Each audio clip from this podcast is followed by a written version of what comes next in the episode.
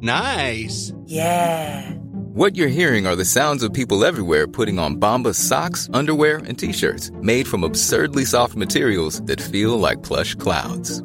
Yeah, that plush. And the best part? For every item you purchase, Bombas donates another to someone facing homelessness. Bombas. Big comfort for everyone. Go to bombas.com slash ACAST and use code ACAST for 20% off your first purchase. That's bombas.com slash ACAST. Code ACAST. Spring, is that you? Warmer temps mean new Allbirds styles. Meet the Superlight Collection, the lightest ever shoes from Allbirds, now in fresh colors. These must-have travel shoes have a lighter-than-air feel and barely there fit that made them the most packable shoes ever. That means more comfort and less baggage. Try the Superlight Tree Runner with a cushy foam midsole and breathable eucalyptus fiber upper. Plus, they're comfy right out of the box. So, what can you do in a Superlight shoe? What can't you do is the better question. And because they're super packable, the real question is, where are you taking them? Experience how Allbirds redefines comfort. Visit allbirds.com and use code SUPER24 for a free pair of socks with a purchase of $48 or more. That's A-L-L-B-I-R-D-S dot com, code SUPER24. we just have a good rhythm together, you know. He sort of feels me out, I feel him out, and uh, we go for it. Hello, and welcome along to the worst idea of all time, episode two. Uh, Tim Batt and myself has, have just finished our second screening of Sex in the City, the movie. Uh, Tim cannot; he's currently incapacitated on account of uh, having a piece of toast. What bloody hour is it in your corner of the world, my friend? It's toast o'clock, mate. Isn't it always though? We're dealing with breakfast hours here. I'll tell you what's happened. Let me finish my mouthful before I do. So I tell you what, boy, if there's one thing I don't want in my ear holes, it's someone chewing. I think I've got that. What's it called? Like myos- myosopia or something? I actually, when I hear people ASM chewing in my. No, no, guy. Yeah, you love it. You It's secretly different. love it. It's kind of the opposite thing. I actually You are a deeply can, closeted ASMR freak. I can feel my fist ball up when I hear people chewing in my ear. It- It's a- you know, hate it's the thing you crave. reaction. Huh? I hate listening. You hate the thing you crave. Look, here's what's happened. Um, went to a couple of movies in the New Zealand International Film Festival yesterday, back to back, with my beloved wife. Came home. Uh, it was pretty late, and I had to wait for her to fall asleep before I started Sex in the City. Because, truth be told, she's not as excited as you and I are about um, the voyage beginning once again. So, waited for her to drift off. We're dealing with uh, sort of midnight now. Uh, two and a half hour movie. I was like, you know what I'll do? I'll just I'll see if I can get maybe like an hour in before I get up crack off to finish the bugger off. Knock the bastard off, as one of our heroes, Sir Edmund Hillary, said of his nemesis, Mount Everest, which had wronged him in the past. Most Uh, famous nemesis.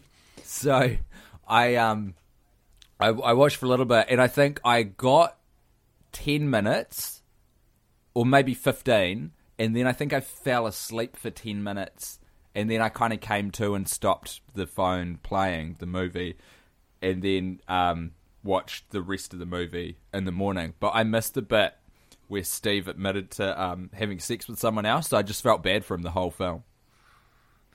That yeah, I see, because you, you didn't understand what all of the bloody consternation was about. That Hmm. is um that you you made it deeper than ten minutes. I mean, here is a man who has learned nothing. I know circumstance you know dictates how how and when you get to watch, Hmm. but uh, as recently as the last episode, I remember you bemoaning the fact Mm-hmm. uh, that you know you'd done this late night watch and it had sort of uh, created an immediate rift between you and the film.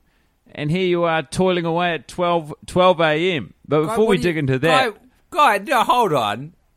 What do you want from me, man? It's a two and a half hour film.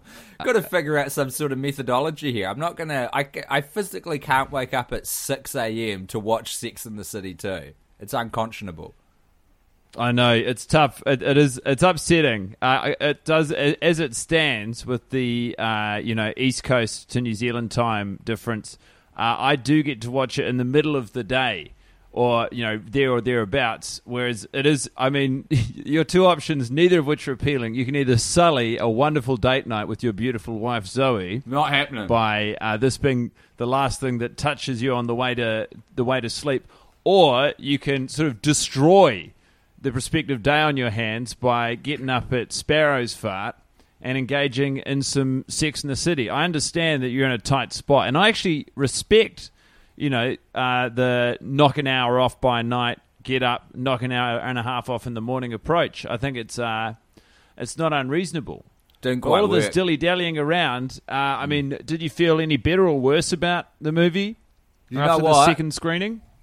I just kept thinking of your opinions and attitudes toward the first viewing, and I, I got a lot more out of the movie. I liked it a lot more than I did the first watch, I think. You're right, there's, there's a lot of threads going on, you know? A lot of action, a lot of storyline, a lot of plot that we're dealing with and unpacking. And uh, I- I Absolutely.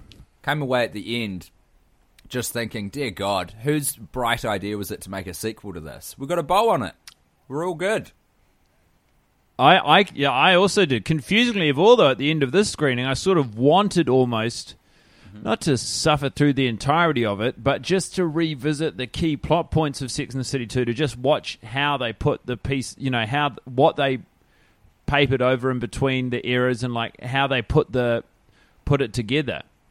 Um, like there's because there there are a few little threat like Stanford and Anthony. I mean, Yeah. I don't know what's happening between them, between this film and the next, but in this film they share a very tepid New Year's Eve kiss, just out of convenience. They're the only two pieces of tolerable company at some god awful party. Uh, but by the time we kick off at the second movie, I mean, as well, you know, Tim, they're having a big gay wedding. A big gay wedding. The real centerpiece of the whole film. You can't have a Sex in the City movie without a big old wedding. Uh, I guess this is true, or uh, uh, you know, a, trip abroad. So Um, can I just quickly delve before before we go for plot? Can I just quickly delve that. into? Is your point there that uh, you wanted to see a little more Stanford and Anthony? You thought we could No, no. a little bit more in there? Not necessarily, but there's that. There was the sort of um, uh, the ever mine, ever thine, ever ours. The Ludwig van Beethoven quote. I remember that resurfaces in the second film. Just these little, you know, drips and drabs, which I feel exist independent of the television series. Uh, that you know is uh, uh, the the connecting the connective tissue between Sex and the Cities one and two. Samantha's Uh, fabulous humping dog. Th- That's right. I figured, what's one more little bitch at the big gay wedding? Like all these, you know, these little details. Um, I, I mean, that, that, that that's all by the by. It's it's sort of just it, it left me. I know I don't want to watch that movie again, but it did leave me curious uh, about you know just specifics. Like I'd love for. it's impossible. The only way I can really get the information I want is to do the research myself, but I, I just bullheadedly refuse. Before we talk too much about uh, the plot, Tim, I want to talk about the plot of your life. You said that Zoe was maybe not as enthused by the prospect of digging through another year of the worst idea. Can you please tell me how the conversation went? Um, I won't. I won't uh, drag a transcript into the podcast for all and sundry to hear. But she cares about me. She loves me, and she's she's worried about me. She saw what what happened with the last season of Sex in the City too.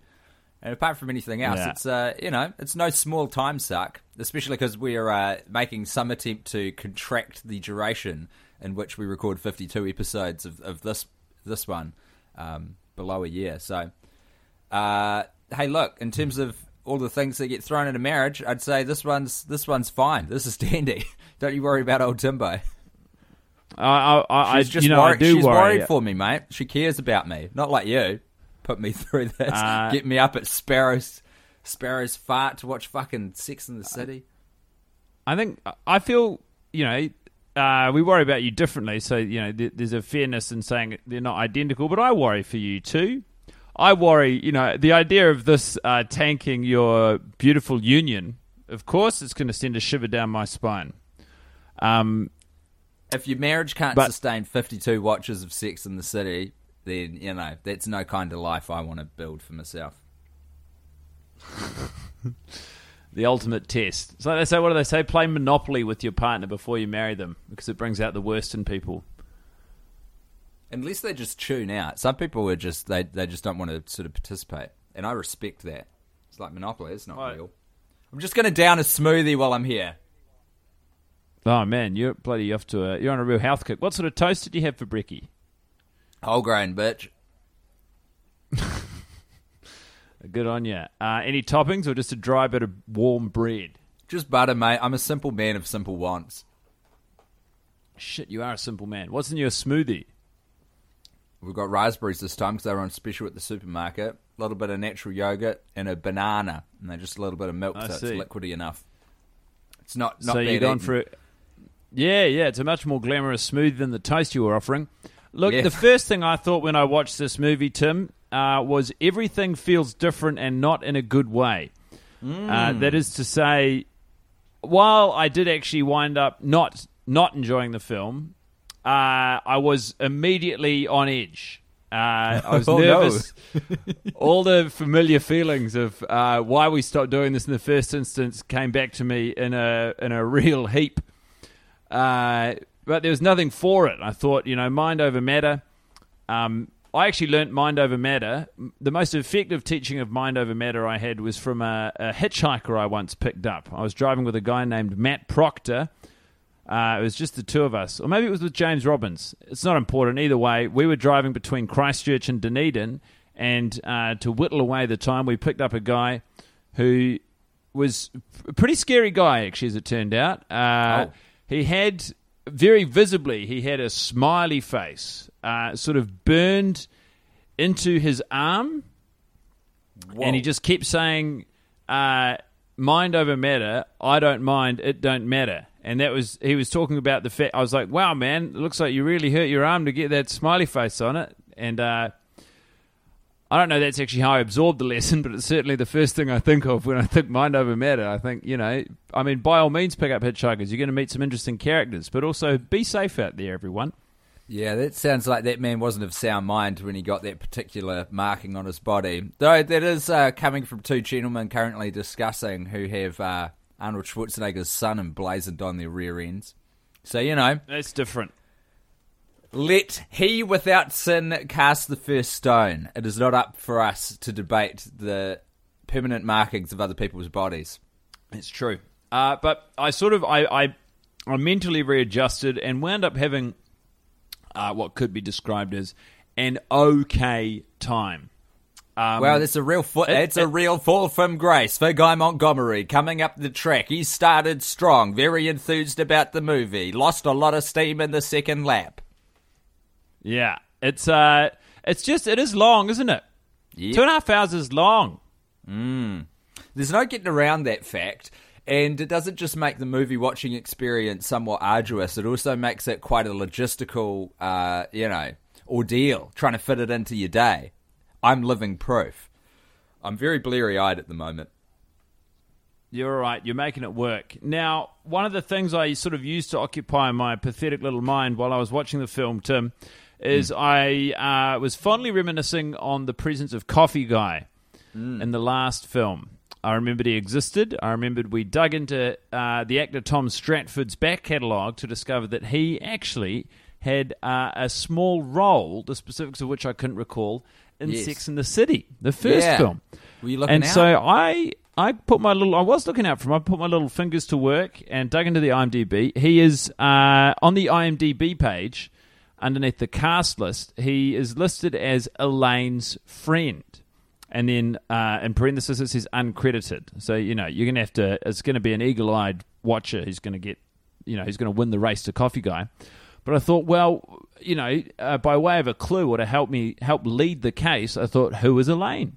Yeah. So I, I I searched for the word Elaine amongst the cast list, and lo and behold, there is no Elaine featured in the cast list for this movie. wow. How is it possible for a character to be listed as Elaine's friend when they don't even deem Elaine? You know, the the prime the primary defining factor for, for the secondary character is that they know Elaine, and yet Elaine is somehow absent from the credits. This is some skull and bones bullshit. I mean, I, What I- have you stumbled across here, mate? I don't know. First of all, I was, you know, I, I can't find hide nor hair of coffee guy. But secondly, what sort of scrub job are we looking at where the entire presence of Elaine in Sex in the City has been erased? They're burning their books. This is what Orwell predicted in 1984. This is Aldous Huxley's Brave New World.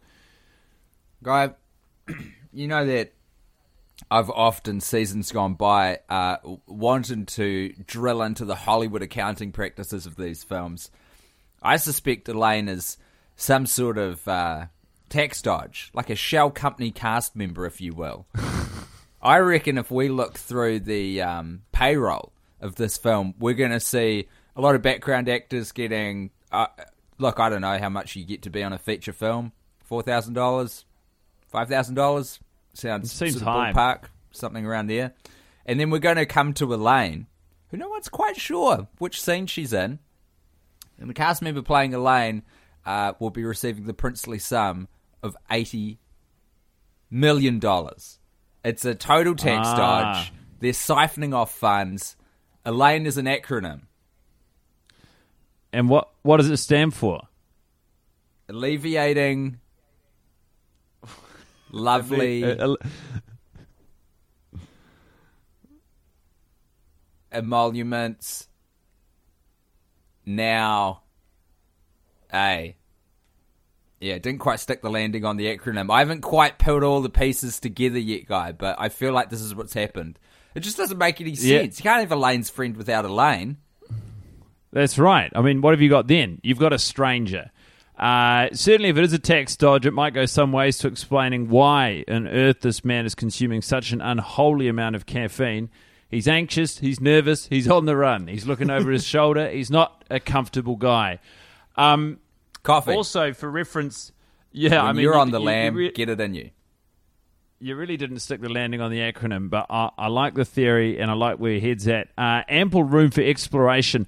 I just find it so weird. And then I started thinking, well, did Tom write his own? I mean, because who's going to dig into it this much? You know, like it's just Us. tidier on the curriculum vitae on your resume if it says Sex in the City one and two. It's kind of punishing or humiliating if you're only associated with the second, which was both a critical and no, it was probably not a commercial failure.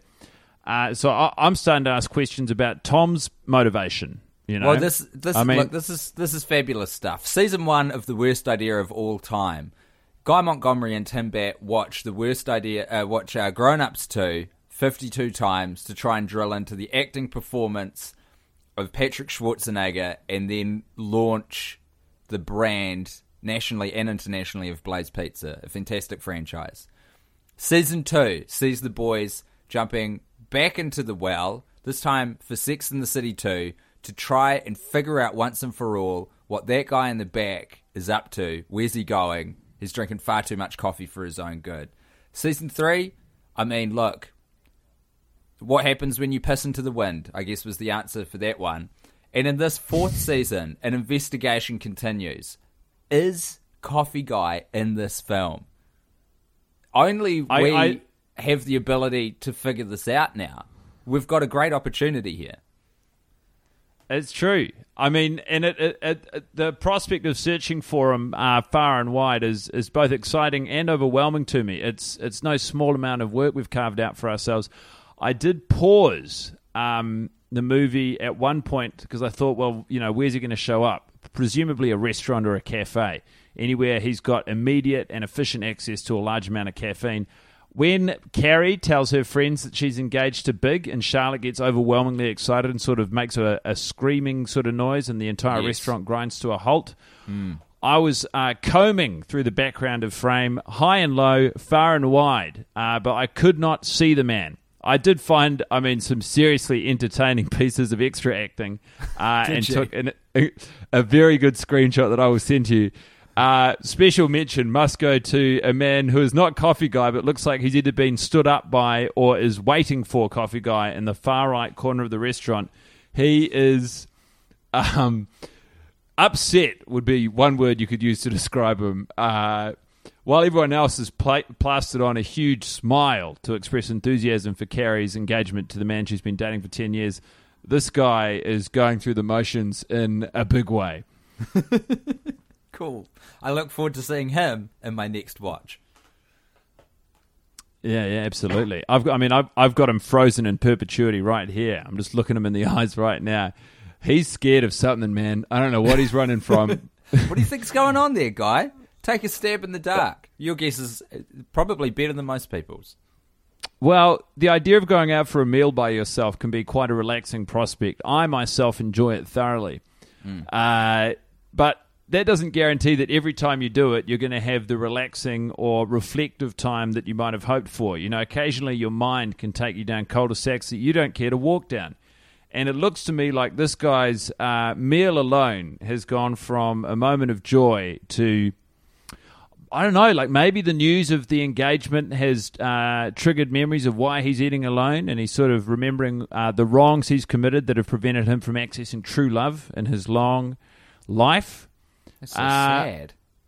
Yeah, maybe he knows something that Charlotte York doesn't. Maybe he knows Mr. Big and is aware that this is a guy who has a, a shady relationship with marriage, and you know uh, he he can't express you know unadulterated enthusiasm for Carrie because he knows things might not end as well as they'd hope. Who's Maybe to say he is the brother of Big's second wife? oh yeah, that sounds likely. Second Uh, wife out of three is is got to be, or second spouse out of three has got to be a pretty unpleasant place in the mantle to occupy, eh? Like first but you don't wife, know. marriages don't don't work out. You know, shit happens. You marry someone doesn't doesn't turn out to be right. You know, that happens. You get married again, doesn't work out. It's like, oh man, gutted. And then your person goes to the third, and then you're the second. It's like this is the worst. You weren't their first love. You went the third. In my head, for some reason, you settle on the third person for the rest of your life, irrespective of what happens inside of the relationship. Uh, three strikes and you're out, as they say. But that second spot, uh, man, I wouldn't want it. Yeah, but there's no. You don't know it, do you? You don't know it going in. Like with high, Yeah. you're, you're talking about with hindsight, obviously, because any time that someone's going into a marriage, and is for a man who's not been married before. I'm talking, of course, to a newlywed still basking in the afterglow of his blessed union. Uh, you, you've probably got a pretty strong feeling that this is a relationship you'd like to commit to. Well, unless you're Elaine, in which case there are certain financial structures that the state of New York can grant you once you are in a legally recognized relationship vis-a-vis a marriage. As a person with a very deep voice, I'm hired all the time for advertising campaigns. But a deep voice doesn't sell B2B, and advertising on the wrong platform doesn't sell B2B either. That's why if you're a B2B marketer, you should use LinkedIn ads. LinkedIn has the targeting capabilities to help you reach the world's largest professional audience. That's right, over 70 million decision makers all in one place. All the big wigs, then medium wigs, also small wigs who are on the path to becoming big wigs. Okay, that's enough about wigs. LinkedIn ads allows you to focus on getting your B2B message to the right people. So, does that mean you should use ads on LinkedIn instead of hiring me, the man with the deepest voice in the world? Yes. Yes, it does. Get started today and see why LinkedIn is the place to be to be. We'll even give you a $100 credit on your next campaign. Go to linkedin.com slash results to claim your credit. That's linkedin.com slash results. Terms and conditions apply. Since 2013, Bombas has donated over 100 million socks, underwear, and t-shirts to those facing homelessness. If we counted those on air, this ad would last over 1,157 days. But if we counted the time it takes to make a donation possible, it would take just a few clicks. Because every time you make a purchase, Bombas donates an item to someone who needs it. Go to bombas.com slash ACAST and use code ACAST for 20% off your first purchase. That's bombas.com slash ACAST, code ACAST. Before Shopify, were you wondering where my sales at? Now you're selling with Shopify, the global commerce platform supercharging your selling. You have no problem selling online, in person, on social media, and beyond. Gary, easy on the cha-ching. oh, sorry, but my Shopify sales are through the roof. Start selling with Shopify today and discover how millions of businesses around the world use Shopify to ignite their selling. Sign up for a $1 per month trial period at shopify.com slash listen. Shopify.com slash listen. I see. So, Elaine, the acronym uh, is also represented by some sort of you know physical entity. Guy, there's a lot going on in it. You know, we, we're just we're really just poking around the sides at the moment. It's going to take a while to really figure this thing out. A lot of bits of paper, a lot of Blu Tack, a lot of string.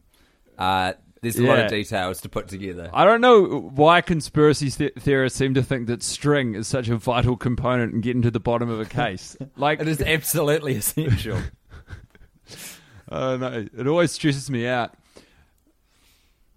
It's uh, it's, uh, you you can't have a good theory without string, eh? And things have got to be on a wall. I do I do get that. It's good to have something visually out there. You kind of get the stuff yeah. out of your head. You put it in a physical space to represent what's going on, so you can really take a good look at it, take a step back, and say, when was the last time I had a shower? Right. Let's tend to that. And then you get back there and you get your ball of yarn and you go, okay, this connects to this thing and this to this. I reckon that's where string theory comes from. You're aware of, the, you know, from physicists. Yeah, I well, I don't know they- about string theory. What is it? They they st- oh, no one no one understands it. I say that because I don't understand it. It's got to do with the theory when you get to the quantum level about how stuff actually sort of operates and what's it what what the the whole fabric of the universe is made of. yeah. I think it's similar to like what is it? A uh, is light a wave or a or a particle? You know, it's both. I don't know. We're operating well outside my mental jurisdiction right now. Both of you and I. How'd you do in science in high school, guy? Were you good at it? Uh, no. Tim, science was comfortably one of my worst subjects. I was all right at biology. Physics, I took such a little interest in, I just literally stopped going to the classes. And chemistry, I got 25% in my year 10 chemistry exam. Uh, Not great. I actually wrote a letter to the teacher, Mr. Harwood, uh, on the exam paper saying I did not remember uh, being taught uh, some of these materials in class. And with hindsight, I see how Mr. Harwood read that as a criticism of his teaching. it was meant to be sort of a self reflective piece of criticism towards my attitude towards learning chemistry. Suffice it to say, I was called into the deputy headmaster's office for insubordination and had to do something called a Saturday night detention, where I resat exactly the same exam at 6 p.m. in one of the boarding houses. Uh, you'll be pleased to hear I studied quite hard for that, and I scored 37% on literally the same test. 37. Guy, well done you. I'll tell you what, mate. You didn't quite double your score, but what you got about half as much again on top of. It's pretty good. Well, I know. 50% improvement. Cumulatively, yeah, we're talking about uh, what, like a 62% exam result here? Of course, they didn't Oh, it okay, that way. you're- 62, see. 62 doesn't come out of. Yeah, yeah. But they, then apparently, according to the mathematicians at the school, you got to add the, the hundreds together as well. So it's not 62 out of 100, as I pled. Uh, it's not important. Look, I'm in Did I New York. tell- God knows where I- Mr. Harwood is. Did I ever tell you about the letter I wrote to a uh, an exam marker on the on the uh, on the exam paper? You did not. I got I was bored. It was classic, you know, little shits during fifteen year old Timbo. But the new system had come in. They changed how they assess high school students in New Zealand. New system had come in. No one quite knew what was going on. We were still shaking it down and, and trying to bed it in a bit. They gave me an exam paper. I think it was for um, what subject was it for? I can't even remember. And it, it had a bit. The first page said, "This page has intentionally been left blank and is to be used for your working. It will not be assessed." But then Here on comes the, Tim Batt. On the on the front of the paper, it said um, it had a whole bunch of rules, and one of the rules was you may not communicate with your marker. So I wrote a letter to the marker on that page because I wanted to see what rule would win. I think I failed And? the paper, but I, I can't remember if that was a general lack of academia um, or something related to the note. Uh, there is quite like you're operating on quite a high level of philosophical experimentation there, where it's like, I mean, you're creating a, a an unholy amount of legwork if they side with the idea that you've tried to communicate with the marker and therefore you will fail the paper. But as a purely philosophical question, it does raise an interesting, you know, uh, issue of whether or not they have a right to fail you on account of a piece of paper they have specifically outlined you will not be graded on. Yeah, I would be tempted to say that no one gave a shit. Um, that seemed to be the Oh, general mood of assessment. You fa- remember one. So you mean to tell me you failed independently of the letter you wrote? I believe so. I believe uh, from memory that that may well have been the case. I didn't fail a lot of things though. It was pretty hard to actually fail stuff under the NCEA regime. I remember one time I did got I got a letter from the um, Ministry of Education to our high school because they my media studies teacher uh, very fond of me thought I was a bright boy and he put me in the scholarship exam for it and I went in, took one look at the first question in the paper. Um, very complicated. I was way out of my depth. And uh, I had stood up in my seat and I said, fuck this, and walked out. And um, I got a note back to the school saying that I was disrupting other people, which is quite fair enough. Like, there's, there's no need for that. Truly, there wasn't. I yeah, but I understand because by that point you're you're you're literally on your way out the door uh, at high school. I remember when I finished my last high school exam, I did a big chahoo on my way out the door. Fabulous. Uh, I didn't get reprimanded for that, but you know, rest assured, whoa, it was a big chahoo. Uh, one or two of the other pupils undoubtedly would have looked up from their papers to see who was chahooing. Uh, but so swiftly did I move, they probably only saw my ankles. Uh, famous as they were, very difficult to identify someone from their ankles. Everyone knew Guy Montgomery's ankles though, because you were so fast. You were constantly people were whipping around to see what that flash was. You're only going to get the was- ankles, just heading out the door. Last thing you see, the only thing you see. It's too quick. That's right. Um, we're really meandered down a, a side road here. Should we get things back on track, Tim? And Why? Uh, the But best way I know how. Because there, there's so much to unpack here. Like I, like I said, I've got reams of notes left over from the first screening. I've got, you know, uh, manuscripts absolutely right. fucking filled to filled to the corners of the page You're- with observations and questions. Of course, you're right, Guy. As as per usual. I'm sorry. You go. What one of the one of the things I want to talk with you about, and I- I'll be interested to know if you've noticed it, is uh, in one of the scenes when Carrie and Big, it's early doors, you know, they're still very much smitten by one another, uh, are climbing into bed. Carrie does so, and look, I understand that the fashion is a huge part of what made this show what it is, but she's climbing into bed with a clutch, quite a long pearl necklace, uh, sort of reaching down towards her midriff, I would almost say, as she gets into bed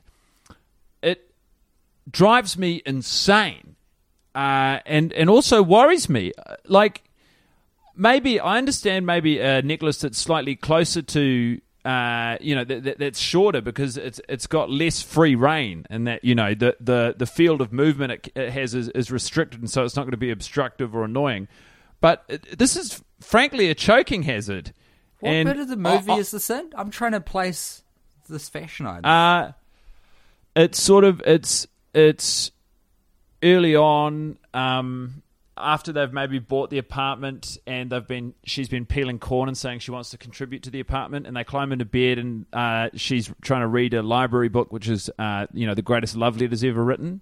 yeah, I think I'd. Uh, Uh, that was snooze time for me. This this watch, unfortunately, won't happen again. Ah, a little window you missed. Uh, well, anyway, uh, uh, you know, it probably made for a more relaxing screening because the whole time I was thinking, is this a one off? Is she going to take those pills off? These are questions that go unanswered. But I mean, I don't even know. uh, Do you? use- I don't wear jewelry. Does? But it's not. It's not really worn to bed, is it? Surely not. You're not going to wear a pearl necklace to bed. I mean, you'd wake up with a bunch of indentations in your neck for one thing. You get a, a very bad sleep for another. And thirdly, what if it gets sort of caught in something and you you break your necklace? They're pearls for crying out loud. What got me? It was so long. Like it could have easily wrapped around her neck. You know Anyway, what? not my um, concern. You know what? Uh, the the loveliest bit of being in bed with someone where you just sort of tuck tuck your arm around their neck. How's Oh, that going yeah. to play when you're wearing a uh, pearl necklace? That's true. Bad Uh, flaw involved. I, I couldn't agree more. I mean, you know, it's something for you to look out for in the in the weeks moving forward. It's Looking forward to it. it's a, a, a minor quibble, but one that uh, I went to the trouble of, you know, underlining uh, to remind me that I need I need to talk about it. Holy hell! Sorry, I'm talking to you in headphones, and my phone just started ringing uh, loud and clear through them as I was receiving Oh. a phone call f- from a man named Craig. I have chosen to decline it. Oh, I see. Well, apologies to Craig. He'll be all right. I'm just going to message Craig to say I'll call him back. All right, sure. Well, I'm going to assume you're not listening to this bit, which is totally fine. The shining light of this watch for me is the sheer amount of guacamole which Samantha has plowed onto a corn chip while she is surreptitiously watching her very sexy neighbor taking his bathing suit off. It is so much guac. The first chip, you look at it and you're like, she's loaded that thing up. She's gone to town on the Avo. And then we cut to the surfer man, to Dante, famous for Dante's Peak, of course. And then we cut back to a salivating Samantha, and she has somehow bested her initial offering by putting even more guac on another chip, puts it in her mouth, impressively does get the vast majority of it in, but such is the amount of guac that there's actually just a tiny little corner um, that gets on her mouth, uh, uh, on the side of her mouth that doesn't quite fit in. So much It's- guac, it's a- guy. It's a brilliant piece of visual storytelling. What it is is a visual metaphor for her sexual desire and uh, appetite for Dante's Peak.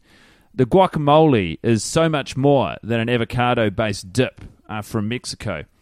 It is uh, her her ovaries really exploding at the prospect of just fucking this guy's brains out. She wants some of that peak. Like Sir Edmund Hillary against his nemesis, which he took to bed. Mount Well, Everest. that's true. There is an adversarial sort of underpinning to her relationship to Dante because, you know, it's a temptation that she does her best to resist. To her credit, don't you think? Samantha goes through a lot of personal growth in this film. We know that she's a horn dog. Uh, she deals with her relationship to Smith Jerrod and, uh, you know, the difficulties contained therein, I think, with a lot of grace and dignity and respect. Absolutely. I couldn't agree more. That's why I want a Samantha movie. I really do. She's so good in this film. That's why she was my shining light last week. She she puts up this defense in the film, Everyone Who's Not Guy, where she's so tempted to fuck the brains out of her neighbor, but she's obviously inside of a relationship with the man who looked after her during years of chemotherapy that she decides how she'll alleviate this or, or sort of make sure that she doesn't do anything to jeopardize the relationship is just gain a lot of weight. So she just starts eating and eating. Or at least that's kind of what we're told by the movie. There's a shot of her returning to New York City because she's now based in Los Angeles so she can look after Smith's career, you know, better. Um, and she, she comes back for, is it the baby shower? For Charlotte's baby shower? And she walks in the Yeah. door, Carrie's old apartment, and there's a shot on her midriff, and everyone looks really shocked. And in the first viewing of this film, I didn't even kind of figure out what was going on, but it turns out that, um, according to the movie, what we're seeing on screen of her midriff is like a disgusting amount of overarching stomach, far far in excess of what is acceptable um, for a fifty-year-old woman about town. I was like, that's that's that's fine. That's a that's a normal human. You know, I was belly. exactly the same. I sort of missed it uh, last time, and then when I saw it today, I was like, "Why?" I was like, "That's a weird shot." Yeah. sort of got her her cleavage and a tiny bit of her stomach in it. I'm like, and then you get a reaction shot of Carrie being like, "Whoa," and I was like, "Has Samantha had a boob job in this movie that we've That's missed?" that is exactly they what all- I thought last watch as well. Because And then someone all start- chucked a bra on there to kind of draw your attention away from what the filmmakers intended. Her breasts look fantastic, but apparently we're supposed to be looking at this uh, this this gut. Yeah, It wasn't it's- even that big I- guy. It's not even that big. It's not even that interesting. And then they're kind of I mean, you know, it's it's a gentle roasting, but it's a roasting all the same. They're really giving her a little bit of their minds about the fact that she's, uh, as they say, let herself go. Carrie does one of her trademark sort of uh, you know, observational quips or puns where she says, "What does your gut tell you?" And everyone Yeah. laughs a little too hard at that. There was another moment. Uh, I mean, I tell you what. Can I just quickly, while we're talking about Carrie's uh, comic sensibility, Yeah. she did the obviously she did the uh, when big colors he really stays inside the lines line again, and Outside the lines. uh, outside the lines. What it, it, it, it was somehow even more uncomfortable this week. um, so because it's like when big colors, it's and there's so much there's uh, lust. I don't know what it is in her voice. When big colors, the lot like, and then what I, I can only imagine is 40 minutes of the film's runtime as she pauses for comic and lusty effect, and then she then says, uh, "He really." cocks an eyebrow, stays inside the lines.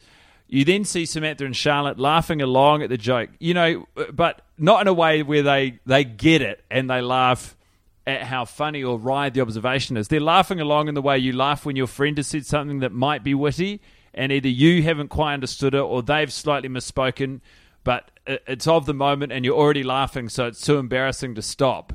I Uh, love and- those moments. It's when everyone recognizes that the format of humor has been laid bare in the conversation. No one quite gets what the joke was, what the intended sort of punchline or you know, what the bit of humor was, but we understand that what you've presented is the format of a joke. Should- So we shall laugh.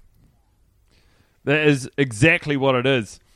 Uh, and it, it's, I mean, but that, uh, you know, in your day to day, Tim, I'm fine with that. Whatever. This is a movie. This is a comedy movie. Do another take, you reckon? Do another take. Like the the, the si- it's this it's the lingering silence afterwards, which tells me either she's in in not giving an answer, a straight answer to the question of how much sex her and Big have, but instead this vague innuendo. Uh, she's revealed too much, or she's made her friends uncomfortable. Unlikely, or the more likely answer is she's made a joke, which, as you say, follows the format and structure of joke telling, but is largely incomprehensible. And Charlotte and Samantha are just laughing it off until the conversation deviates elsewhere. Guy, did you have a shining light this watch? Have you, Uh, you sort of you better believe- somewhere in this convo? You better believe I did. Um, and it, it, it goes to uh, the great Harry Runkle. Uh, not even for a Runkle Crunkle, but for his uh, the guy. This guy is a real workhorse when it comes to ADR. The I, I I observed it first when uh, at an establishing scene early on. He's at the, he's at the table with Charlotte and their daughter, and he uh, feeds one of the dogs a little bit of food and he says, "Don't tell anyone." And it's sort of just an atmospheric throwaway line that is. Yeah. Uh, it doesn't do anything to move the story forward. It just sort of establishes some of Runkle's characteristics. He's a cheeky guy. He loves his pets. It, it, it plays really well. And I thought that was nice. I wonder if he had to go into a booth to do that because you don't necessarily see his his mouth saying the words exactly. Uh, and then you know, not half an hour later, or uh, when they're at the engagement, uh, the rehearsal dinner at the restaurant. By the way, that's a restaurant we went to. Did you remember that? No. No way. Yeah, on this on the Sex and the City tour uh, that Jill from Time Out New York organised with us. We drove around on the bus and saw all the sites. Uh, we visited and walked through that exact space and restaurant. Holy shit. You're right. But uh, when when they're outside after the the dessert and they're all smoking, again in ADR presumably, or uh, you know, it's a bit of atmospheric audio while they build up to the actual action of the scene. You hear the great Runkle saying, "There's nothing like an illegal Cuban cigar after dinner," which is just such such a funny sentence. Like it's just so matter of fact. You know, it's it's uh, it's just a it's a it's it's a dream to me. I love Um, that. The flagrant disregard for rules and regulations. That is what the upper echelon enjoy. They know they're not going to be prosecuted. It's a Cuban. It's bloody Yeah, symbol I- of wealth. I loved it so much. Um, and so yeah, his his performance in the in the audio booth uh, really took my breath away this week. Also, I'd like to say that did you did you see the cigar smoking stuff this this this watch? No, may have, may have been asleep for that one too. I'm sorry. That's okay. you, I mean, you did miss a, a, a, girthy chunk of the film. No, I don't think I did. I don't think I did. I think there's a lot that's packed into that, like sort of twelve or so minutes. I really do think that, but I will. I'll check on the next viewing, which won't be far Um, away. But they're all smoking the cigars, and then Steve shows up to, you know, because he feels so awful about having cheated on and trying to apologize to uh, Miranda. And uh, Miranda says a bit of privacy because she's also out huffing down a cigar with the lads. It's Big, Runkle, and Smith Jerrod. Uh, she says, a bit of privacy, please. She doesn't move. They all sort of go back inside. This is not 10 seconds after Runkle has said there's nothing, you know, there's nothing like an illegal Cuban cigar after dinner presumably these cigars are still, you know, very much a go. Yeah. No one chugs down a cigar in less than a minute. I mean, less than 15 seconds even. And they go, yeah, and then they all march back inside an area where it's been established they can't smoke. Otherwise, they'd be smoking them in there. Oh, What are they going to do? Stuff these, you know, half burned, flaming cigars into their pockets and stink out their suits in the entirety of the restaurant that evening? I, they don't have- I don't know if I don't know if this is uncouth, but we, I, I enjoy a cigar. You know, at a special occasion. Probably not as expensive as what these big boys are chomping their teeth down onto, but um, I, you know, you put them out, you save them, save them for later. It's a lot of a lot of shit to get through if you try and knock one off in a single sitting. But I'm with you. It's um, it does beg the question: What are they doing with those cigars? They just put them out on their hands or what? Can I don't know. but um, also, yeah. It also just quickly while we're while we're at, at, this part of the film in this locale specifically, I understand that Miranda's desire to have a private conversation with Steve about you know their relationship and uh, the the the pains contained within it, but her idea of privacy is asking the people she knows to move and then having a very raw and honest discussion literally in the entranceway to a popular and trendy restaurant in Soho. Yeah. Uh, just go five, ten meters down the road. Yeah. You don't need to tarnish other people's nights with the intensity of your feelings. Uh, you also aren't going to be able to, uh, you know, communicate open. It's it's it's a it's a courtesy thing. Uh, and while I am an avowed uh, Miranda fan, mostly from sustained exposure in Sex and the City 2, when she's the only person with a shred of empathy, Yeah. um, it's just a little. It's a little thing, and it's not a lot. I, I don't know that it warrants bringing up, but I just wanted to say it. Yeah, well, I appreciate you noticing it and noting it down for all time in this immortal record of Sex in the City, the 2008 film. Um, I am supposed to dash right now to, to I've got a sort of an appointment, but um, there's something that I wanted to uh, bring up with you, which may sustain through multiple episodes, I'm not sure. But there is a question which Carrie poses in the film that I would like us to take a stab at, and that is what else do we know? Here's the scene Charlotte's just had her baby, baby Rose is out, Runkle's over the moon, absolutely besotted with this young one. He says, It is my lot in life to be surrounded by beautiful women. Love that line. Love the delivery, love everything about it. They're in there. Um, there's a brief conversation about Big, who took Charlotte to the hospital after her water broke when she gave him heaps after they were in the cafe and had a bit of a tete a tete. And he, he, he ducked out. Carrie says um, that well, today's not about Big, today is about beautiful baby Rose. We know that she's got Charlotte's here. What else do we know? And then the scene ends. But I want to know what else do we know about Rose? Because we know a lot about Brady. And we know a lot about the trajectory of this future Rat King. But what do we really know about Charlotte's first biologically born daughter, Rose? I mean, how much can you know about a, a, a, newborn? Um, again, you, you're delving into the dangerous territory of needing to revisit other materials, namely Sex and the City 2, to see you know what sort of development has taken place in the two preceding years or following years. She years. cries a lot. She does cry a lot. I know that she sort of stretches Charlotte's ability to mother uh, to its to its the limits of its elasticity. Uh, I I mean, there's there's no reason to to think that this isn't just you know a, a fortunate daughter. Charlotte and Runkle's life in this movie is the only one that appears to be. I mean, when Miranda and Steve get back together, that does. I got goosebumps again, by the way, when I saw that. Um, That's I'm starting to think guy. it might have something to do with Al Green's "How Can You Mend a Broken Heart" playing during their reunion. But uh, my the hairs on my arm were standing up on end again. Uh, I was overwhelmed by the biology of it.